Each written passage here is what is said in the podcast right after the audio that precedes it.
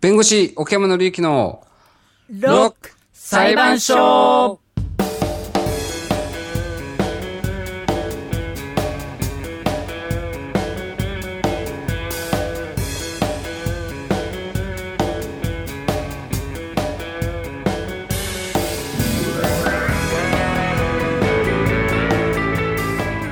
破天荒なロックアーティストたちが日々繰り広げ巻き込まれる珍事惨事の数々しかしそれは私たちの身の回りにも起こりうる出来事とどこかつながっていますそんな時にきっと役に立つ法律や裁判にまつわる知識と知恵を北海道アンビシャス総合法律事務所の奥山紀之弁護士と一緒に今日も学んでいきましょご機嫌いかがでしょうロックの黒と河野由伸です。ロックの付き人、篠木千里です。さあ、今日も早速、札幌の奥山さん呼んでみたいと思います。はい。奥山さん。奥山さん。よ奥山です。よろしくお願いします。ん。よろしくお願いしろまくす。お願いします。さあ、うん。いよいよやってまいりました。うん今年もクリスマスです。早いね。早いなぁ。今年は早いよ。うん。ねえ、う。うんなんかするんですか、皆さん。クリスマスっぽいことは。ん。ないっすね。ないの ないっすね。とりあえず何も飾なりいで付けをするとか。す。ないなぁ。もう、もう、ツリーなんて何年出してないんだろあるでしょ、でも。う。ある、あるある。押し入れの中にはあります。出してないで出してみたら。す。いやー。邪魔って言われるだけですよ。邪魔って。 ええ本当、うん。でもこ、ここで、ここで出さないと、でも、ねえ、だって、ああ、もう出すとこないですよ。出すタイミングはないですし。うもん。うここ数年間出したことがないので、本当ですか。はい、こ、うん、一切、一切出しま奥山さんは家に。出しそま、う、うん、あります、あります。あの、出します、出しますす。えあー、出の、すんですか出しますって、今もう子供が2歳ですからね。だかあもら、うやっぱりそっか、もうそろそろで分すかる。よね。そうそう、だんだん分かってくる。だから、まあ、これからは、ちょっとしばらく出すんじゃないですかね。ブラックは出す。しばらくは、まあ、出す方向で。どううんあの、中一ぐらいじゃないですかね。うん。小学校、うん、中学行ったらもう出さないでしょ。出さない。さうないんででもわもかんケないー。キケーキとか食べるんですよね。ケーキも、いや、食べてんじゃないですかあ、やだ。んこれ、やっぱり。なんで、買ってくればいいじゃん。えこうさた 食べてんじゃないですかいや食べようだって多分多分私が買って帰ったらいらねえって言われるんだと思います寂しい。うん、まあ、そう言うなよ。つって。うん、チキンとい。からねえっつってえじゃあだからまあ多分食べてんじゃないですか悲しい。悲しい音だ。日本みたいな人がいるよい。やもう見本で すよもう典型的な悲しいお父さんですよはい食べてんじゃない。あー奥山さんは。チキンとかケーキとか、じゃ、一応買って、じゃあ。まお家でああー、そうですね。まあやっぱりちょっとクリスやっぱりなんかそういうのを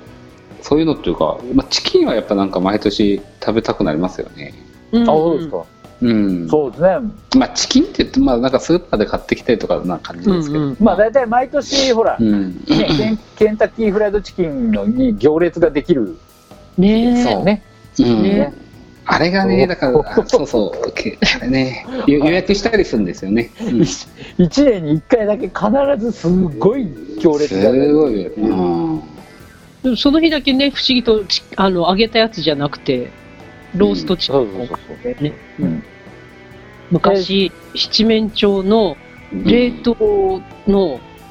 これから調理してくださいっていう材料の七面鳥、超丸鶏まるっとプルっとしたやつ、うん、もらったことがあ って、うん もらったえー、湧くと思って、え焼いたどうした持て余すみたいな。持いて余すよねえこうやってぐるぐる回しながら焼いたとかや、無理でしょ、だ って、そもそも、でっなんかかいそんですのよ。でかい大きいオーブンオーブンとかないとダメですよね。うんそうまず、冷凍庫に入らないと。 うんそもそも大きい。だからもう、冷凍品も切れますっていう包丁で、もう、うわーって切って、はちっちゃくして、ああーもう分解したんですねうん、それで焼いたんだって。だって、冷凍庫入んないから、入るようにしないといけないじゃないですか、まず。そうかあじゃあもうこの形では焼け焼けない焼けんだ、だって入らない、でっかいそのう。かなんなんでそんなのくれたの、わかんないですよ。センスが悪かったじゃないですか ね。何も考えてそうない。いうそういあーうなんだろう雰囲気を味わってほしかったんじゃないですかうん。なんかこう、一人暮らしの女の子に、ホールケーキあげるみたいな、はっかしてる男のプレゼントの方式みたいなのの典型ですよ。うん喜ばねえよみたいな。そのまま顔にべちゃってやってやるよみたいな本ね当そういうものですよ。悪いけど。 っていうのを毎年思い出す。あーっていうぐらいで、あなるほどねのそんなの毎年思い出すって塗り替えるほどのトピックが特に起きないからだと思うんですけどいうんやプレゼントとかはじゃあ奥山さんはちゃんとツリーの下に置いといたりするんですか、うんいやまあかそうですねそういう感じにしてみようか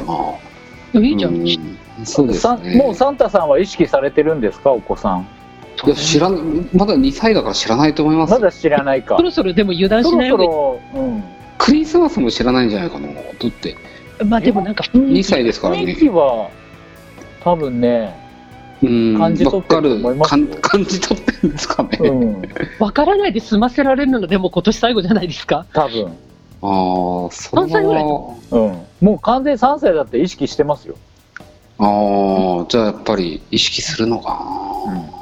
するでしょ油断したらダメで、ままだちょっとあのあ軽くは話し始めたぐらいですけどね軽く話軽く話し始めて、うんうんそうサンタさんっていうのもがいうるんだよもうもうもううん意識し始めますよ、早いなそうなんだもしくは初めからもうあのサンタさんとかいないしプレゼント持ってこないからねって言っとくとかね、うん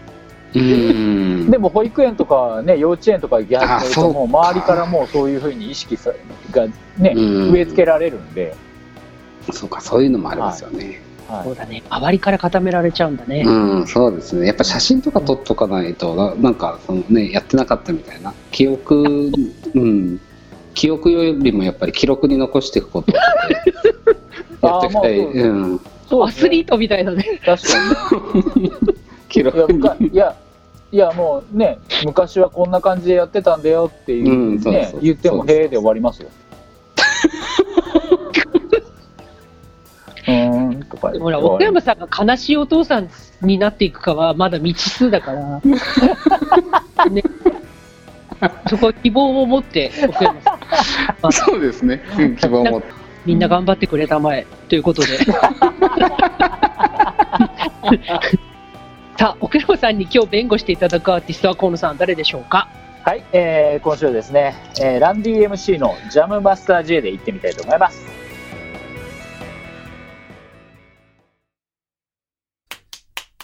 弁護士、奥山紀之のロック裁判所。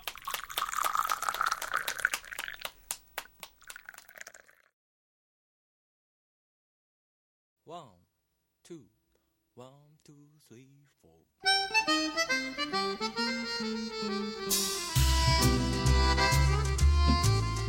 さあ今日奥山さんに弁護していただくランディ MC のジャンマスター J ですが河野さん紹介をまずはお願いしますはい、えーまずはランディ MC のご紹介ですが、えーランディ MC といえばアメリカはニューヨーク州、えーニューヨーク出身のヒップホップグループです。えー1984年に、えーとファーストアルバムランディ MC、えーこちらがですねミリオンヒットを記録いたしまして、ヒップホップのアルバムとしては初のゴールドディスクを獲得いたしました。でその後、お1986年8月、えーあの、えーあの、おエアロスミスのおヒット曲、Walk This Way、さっき聞いていただきましたが、えーこちらをね、モチーフにした同名曲が、えー全米、えーチャートおー4位を記録いたしまして、えーラップとロックを融合した、まあ、先駆け的存在として有名になりました。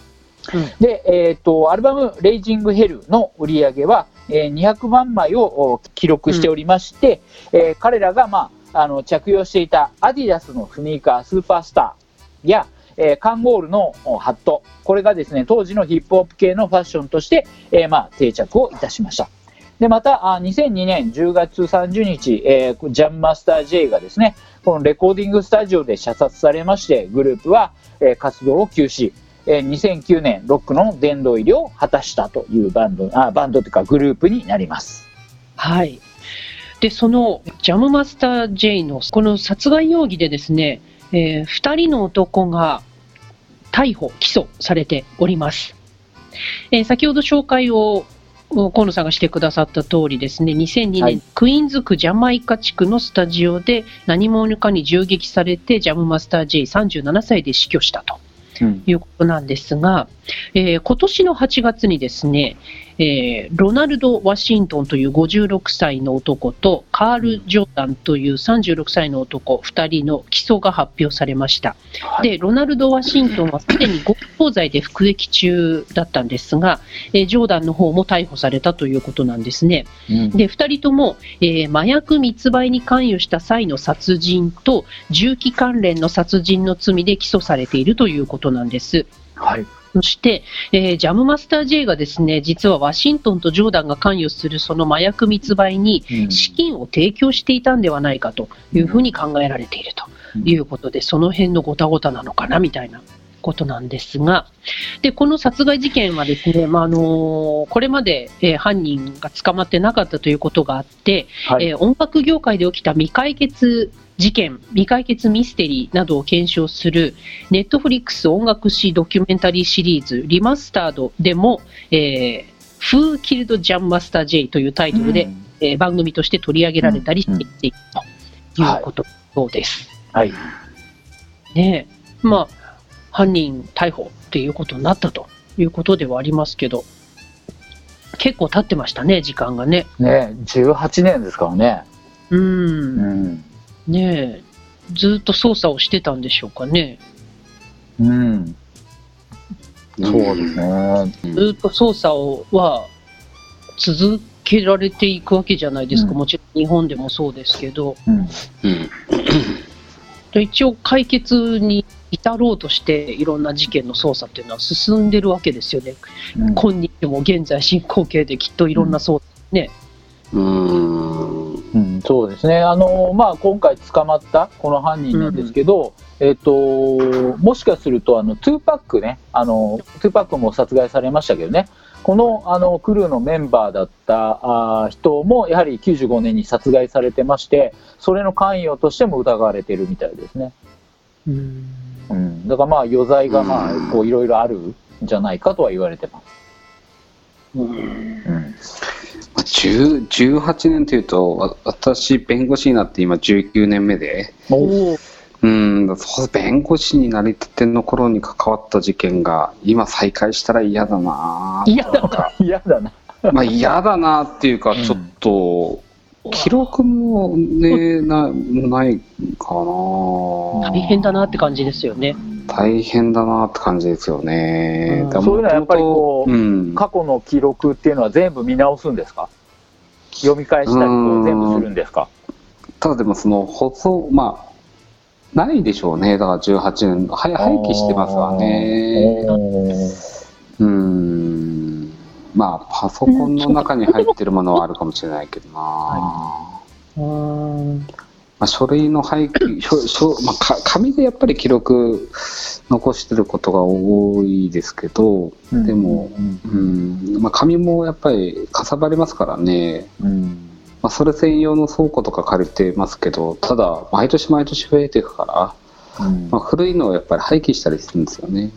そうでしょあーやっぱそううですんねさすがに全部は取っとけないですよねうんもともと殺人罪もやっぱ時効があって、まあ、25年だったですけどねあの、うんはい25年かうんそれが平成22年に、うんあのはいうんまあ、廃止されてっていうことですけど、うんう。うんまあ、時効があるとなんかねあのいいですよねいいですよねっていうかまああーまああの、うん、よくはないかいいよ立場によってはよくはないか。まあね、まあねこの未解決事件っていうのは、のあ未解決事件っていうのって、まあ、結局その事件自体は殺殺人だったりいろんな、まあ、例えば殺人だけじゃなくていろんな事件がうん未解決事件として残ってたりするじゃないですか。うんでそしたらやっぱりその時効がないものとかその期限がないものっていうのはずっと保管しなきゃいけないんですかね警察っていうのが。警察はそうでしょうね。えらいことですね。ねいやー、えらいことですよえ。ね。いやーまあデジタル化とかをしてね、こうスペースはうんやってるんですけど、うん特にでも物、ね、ぶ物証、物証物証はねだから写真とかで、まあ、デジタル化するけど物自体が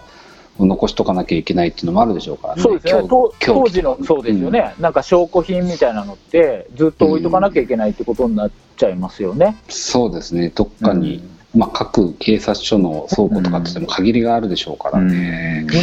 大変ですね、考えたことなかったな、うんねねなんかな大変だけど、物って劣化するじゃないですか、ううんん博物館なんかすごい気使って物を保管してるわけで、うんうんたただ袋入れて置いときゃいいってもんじゃないですもんね、そうですね、まあそうですよね。ですもんね。うん、どうなってんだろう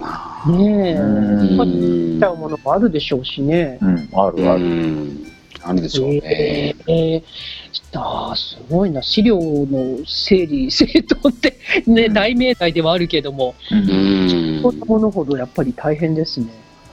そうですそうですね。ね、未解決事件、まあ、関係者もやっぱりどんどんね、あの10年とか経ってば、やっぱりひうん人も亡くなったりとかしちゃうでしょうしうね。ん記憶はなくなっちゃいますよね、だからうね。ん、そうですよね。やっぱり初動がやっぱり大事なんでしょうね、初動、初動が。うん最初のやっぱり操作が大事なんでしょうね。うんそうううんん、でもよくね、これ、今回の件はね、よくぞっていう感じですよね、うん18いやーもうこれはね本当にあのーものすごいヒップホップ市場でももう大きな謎と言われてたうん事件なので、うん、まあ、それが解決したっていうのはかなり衝撃的でしたし、まあ、あと今後その捜査というかあの取り調べとかそういうのがこうどんどん進んでいっていろんな今まであの闇になっていたところがこうね、あのうん明るみに出てくるっていうのは結構今注目されているっていうことのようです。なるほどね。はい、うん。でもね薬と銃器とうんがすごく絡んでそうですから、なんかこう犯人パッパって見つけてパッパって捕まえたら済むぜみたいなことじゃなさそうな感じもしますしね。いやーそれはあるかもしれないですよね。でここをねこういうこういうもう18年ぶりにこう出てきたわけですからもう下手するとその今まで逃げ切れていた人たちが戦々恐々とし始めてる可能性だってあるわけじゃないですか。うん、そうですのね。にもミュージシャンがいるかもしれないそでうすそうそうそうそうそうだからもうミね。ュージシャンでもえっって悪いいやうつ人もねうんいるかもしれないですしいますからね。うん、だからうんそういうのを考えるとこれをきっかけにいろんなものがこうね明るみに出てくるっていう可能性はありますからね。確かに。うん、結構闇が深そうですね。んう、うん、うん、こう悪い組織とかも絶対くっついてるでしょ。いやーもうそれはやっぱりね特にあのヒップホップのね世界はそういうふうにも言われてますからね。なるほどね。うんなるほどな。うんまあねジャンマスタジーのファンとしてはちょっとだけまあ留飲を下げたということはあるかもわかんないうんけどね。うん、うねん、え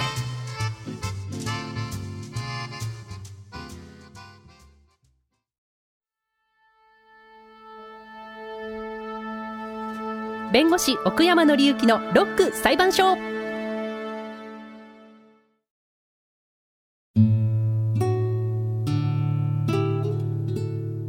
えさあロック裁判所では皆さんからのメッセージを募集しております。はい、